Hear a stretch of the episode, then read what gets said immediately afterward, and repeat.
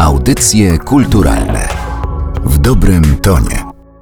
Przy mikrofonie Aleksandra Galant. To czas na kolejne spotkanie w audycjach kulturalnych. Dziś zajmiemy się zmianą perspektywy, a będzie to możliwe dzięki książce o tym właśnie tytule. Zmiana perspektywy, historię polskich architektek i autorki tej książki, czyli Magdalena Jeleńska i Maria Jeleńska, są dzisiaj w naszym studiu. Dzień dobry.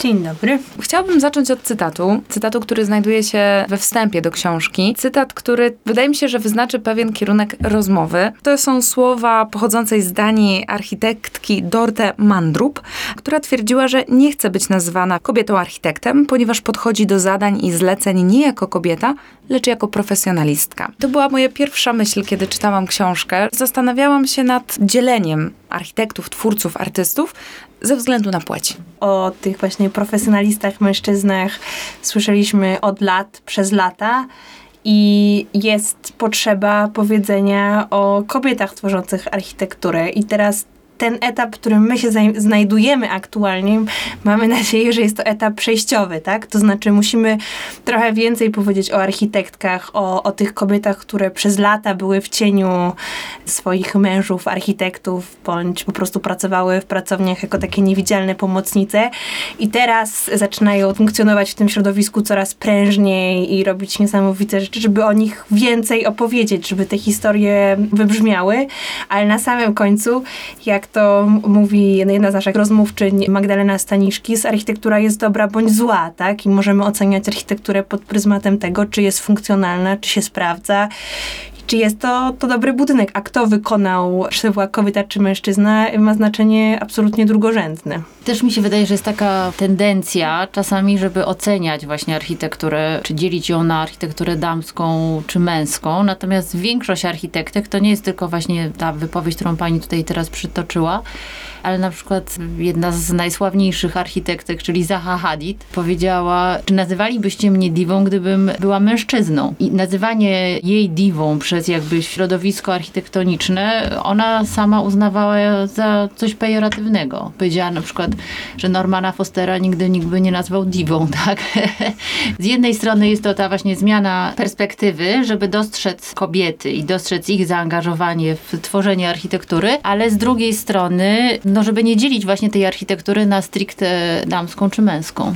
Dzięki temu, że architekturę tworzą i mężczyźni, i kobiety, możemy osiągnąć taki produkt, tak? W jakimś sensie budynek, czy jakąś konstrukcję, czy jeszcze coś innego, co jest efektem tej działalności architektonicznej, który odpowiada na potrzeby wszystkich i kobiet, i mężczyzn, i osób z niepełnosprawnościami, i osób starszych, i młodszych, i matek, i ojców, i tak dalej, i tak dalej. 15 kobiet, z którymi rozmawiałyście, to są wszystko bardzo wyraziste postacie, niepowtarzalne historie, też bardzo duże zróżnicowanie. Miałam wrażenie, że każda z tych pań ma trochę inną filozofię, kieruje kieruje się innymi zasadami, na inne rzeczy zwraca uwagę, projektuje budynki, z których później korzystają inne grupy, inne osoby. I dlatego jestem ciekawa, czy z Waszej perspektywy jest coś, co je wszystkie łączy. No, wydaje mi się, że przede wszystkim to, co je łączy, to jest profesjonalizm i takie szczere oddanie właśnie zawodowi, tak? One są zdecydowanie pasjonatkami tego, co robią i perfekcjonistkami, bez względu na to, czy właśnie zajmują się urbanistyką, czy architekturą, czy wnętrzami,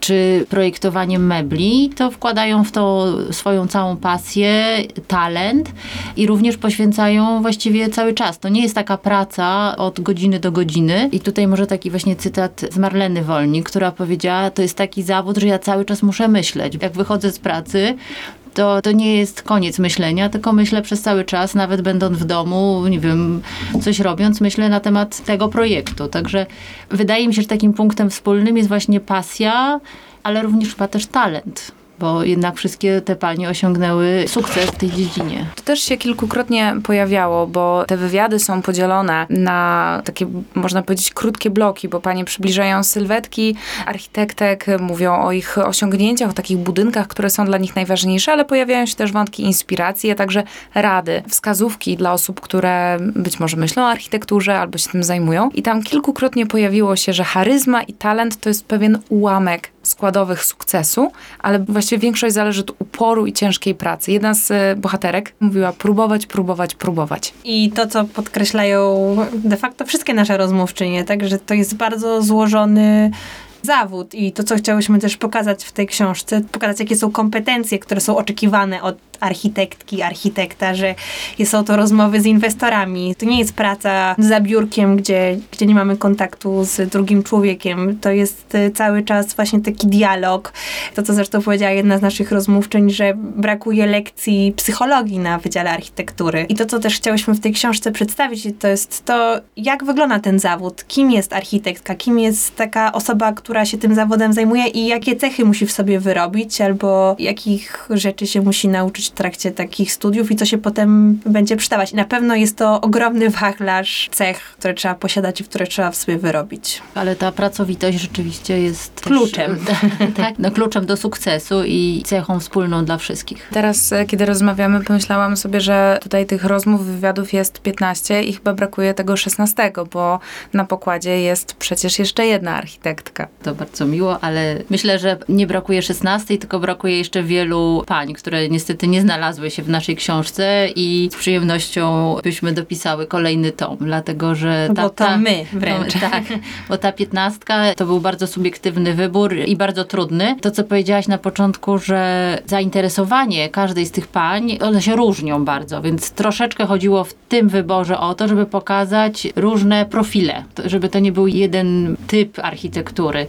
więc stąd... Ty też różne rodzaje działalności, tak? To, co też powiedziałaś o tych grupach docelowych. Jest architektura tymczasowa, to jest inna architektura niż budynek żłobka, czy przedszkola, czy sala koncertowa. I też ten wybór jest tym kierowany, żeby przedstawić bardzo różne możliwości, które możemy mieć po skończeniu tego kierunku. To jest taka rzecz, o której nie myśli się często, jeżeli nie jest się związanym z architekturą, że oprócz e, pawilonów polskich na wystawy światowe, właśnie sal koncertowych, projektuje się też domy, przedszkola, żłobki. No to są budynki, do których, o których jesteśmy przyzwyczajeni myśleć jako takich, no dosyć siermiężnych. No wszyscy kojarzymy szkoły tysiąclatki. Wydaje mi się, że teraz po prostu użytkownik jest y, coraz bardziej brany pod uwagę. Tak jak w przypadku nowych przedszkoli projektowanych, gdzie wiadomo, że dzieci mają zupełnie inne poczucie skali, że te budynki powinny być inne dla młodszych dzieci czy dla starszych. To samo dotyczy kolorów. Dotyczy takiej przestrzeni, gdzie dzieci się czują po prostu bezpiecznie. Muszę powiedzieć, że na przykład moje doświadczenie z przedszkola jest takie, że bawię się gdzieś na jakimś wielkim placu zabaw i nagle podnoszę wzrok z nad jakiejś tam piaskownicy i nie ma nikogo wokół mnie. Się okazuje, że wszyscy poszli. W ogóle nie wiem, gdzie, gdzie mam pójść.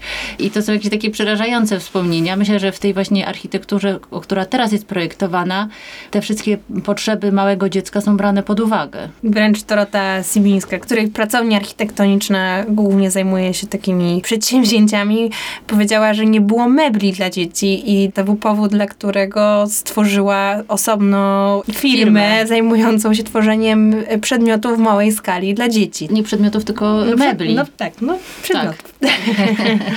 Wydaje mi się, że ważną postacią w tej książce, oczywiście wszystkie bohaterki są bardzo ważne, ale to jest właśnie przykład tego, jak łączy się różne funkcje, jest Marlena Hapach, czyli tak zwana miejska architektka w Warszawie, no, która mam wrażenie, że to wynika z tych słów, które pojawiły się na kartach książki, że ona z pewnym żalem uznała, że na moment odkłada na bok projektowanie, bo musi w pełni zaangażować się w tę urzędniczą pracę, żeby móc realizować architektoniczne wizje, które ona ma na temat Warszawy. Marlena Hapach jest też taką osobą, dla której architektura jest pasją, ale również jest takim społecznym obowiązkiem. Ona uważa, że tak jak lekarz czy nauczyciel, architekt ma po prostu do spełnienia w społeczeństwie zadanie i że jest to zawód odpowiedzialny.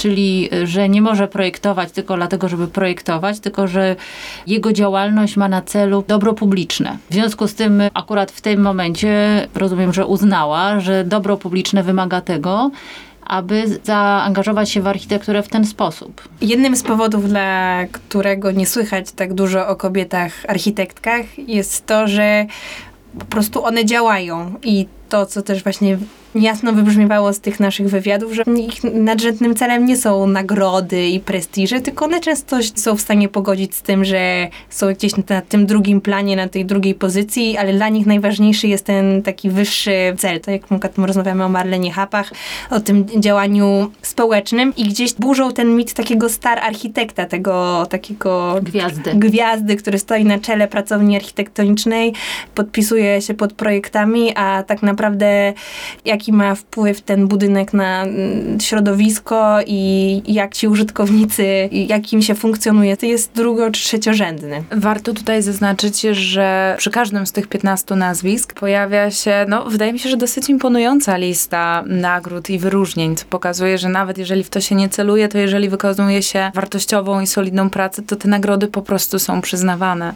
Tak, i są, wydaje mi się, uznaniem dla tej sumienności, wytrwałości, pracowitości i talentu. Dlatego tak nam zależało, żeby te nagrody tam na początku każdego rozdziału one są podkreślone, żeby pokazać, że mimo tego, że bardzo dużo osób niestety nie zna tych kobiet i nigdy o nich nie słyszało, niestety również w środowisku architektonicznym, że są to osoby, które osiągnęły bardzo, bardzo dużo.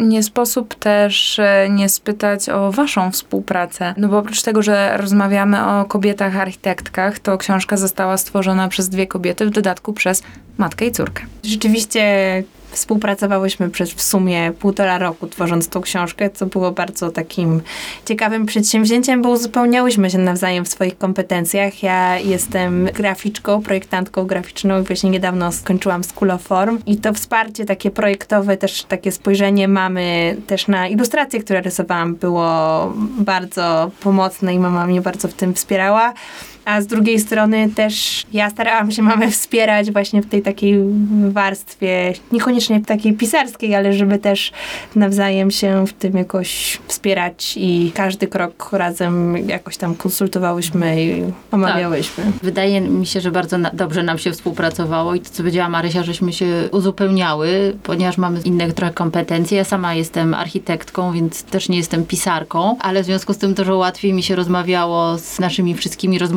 no bo takie trochę mam wrażenie, że podobne wykształcenie, podobne też zainteresowania i znajomość pewnych rzeczy, Ci sami wykładowcy na uczelni. tak?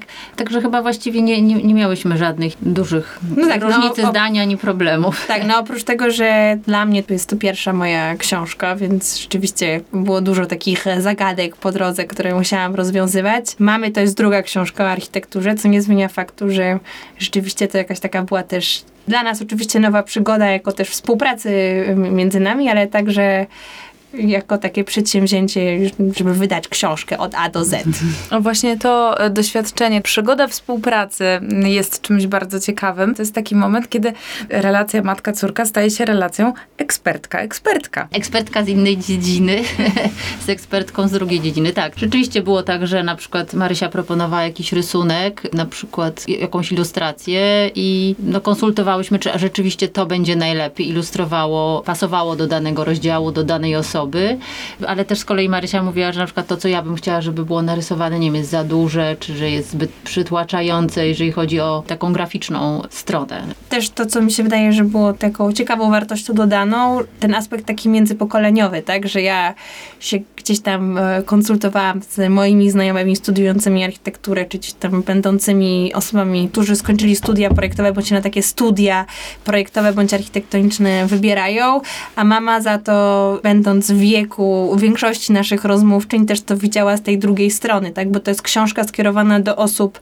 głównie do osób wybierających się na architekturę, rozważających ten zawód, ale w ogóle dla osób y, zainteresowanych architekturą, tak? Więc jest to także ale nie tylko dla osób młodych. Jeszcze tylko chcę książka. powiedzieć, że to była nasza współpraca, ale to, co zamieściłyśmy podziękowania na końcu książki, również nasi przyjaciele i rodzina też byli w ten proces włączeni i trochę konsultowałyśmy różne nasze pomysły z nimi. I to też takie było bardzo miłe, że właściwie wszyscy się włączyli. Częściowo ta książka, to znaczy 10 rozdziałów z tej książki było moją pracą dyplomową. Dzięki temu, że miałam dwóch promotorów, Honze Zamańskiego i Pawła Starca, to miałam też ogromne wsparcie po prostu profesjonalistów, którzy w tym świecie też siedzą i się tymi tematami zajmują. Książka jest opisywana jako 15 rozmów, 15 wywiadów z polskimi architektkami, ale to nie są stricte wywiady. To nie są wywiady takie, które kojarzymy z gazet czy wywiadów rzek. Tutaj nie padają konkretne pytania. Te odpowiedzi są przytoczone, ale nie są w pierwszej osobie. Skąd taka decyzja? Te rozmowy moje były prowadzone w ten sposób, że jednak miałam listę pytań, takich samych. I zadawałam każdej z pań, każdej z architektek zadawałam te same pytania, no a potem powstał tekst na, na podstawie tych odpowiedzi. Nie chciałyśmy, Natomiast- żeby to było nudne na zasadzie takiej, że za każdym razem pytamy się, dlaczego postanowiłaś zostać architektką? Żeby nie było takiej powtarzalności, ale mimo wszystko chciałyśmy to ustrukturyzować, stąd te nagłówki, które się pojawiają po lewej stronie tekstu, które są takimi de facto dzielą ten tekst na ustrukturyzowane fragmenty. Dzięki temu, jak na przykład chcemy sprawdzić, jak wyglądała y, ścieżka zawodowa architektek, z którymi rozmawiałyśmy, to możemy po prostu znaleźć fragmenty tych rozmów y, w każdym rozdziale. To na koniec rozmowy zapytam o to, co najważniejsze, czyli zapytam o to, co dalej. Czy kolejna książka, czy kolejna wspólna książka, czy kolejna książka o architektkach? No, kolejna wspólna, myślę, że to by było ciekawe przedsięwzięcie. Wydaje mi się, że zobaczymy, jak ta książka pierwsza, jak je znajdzie oddźwięk. Ja osobiście bardzo chętnie bym jeszcze kolejny tom y, stworzyła. Bo jest o kim pewien, pisać. Tak, mam pewien niedosyt i też mam poczucie, że wiele architektek, którymi rozmowa by była na pewno bardzo ciekawa, po prostu nie zostało tutaj uwzględnionych ze względu na taką małą zawartość książki. A ponieważ nasza współpraca układa się po prostu idealnie. Może prawie Przynajmniej z idealnie. mojej strony, więc y, myślę, że to byłoby bardzo ciekawe. Tak, zdecydowanie. O książce Zmiana perspektywy. Historie polskich architektek opowiadały Magdalena i Maria Jeleńskie. Bardzo dziękuję za spotkanie. Dziękuję. Bardzo dziękujemy. Audycje kulturalne w dobrym tonie.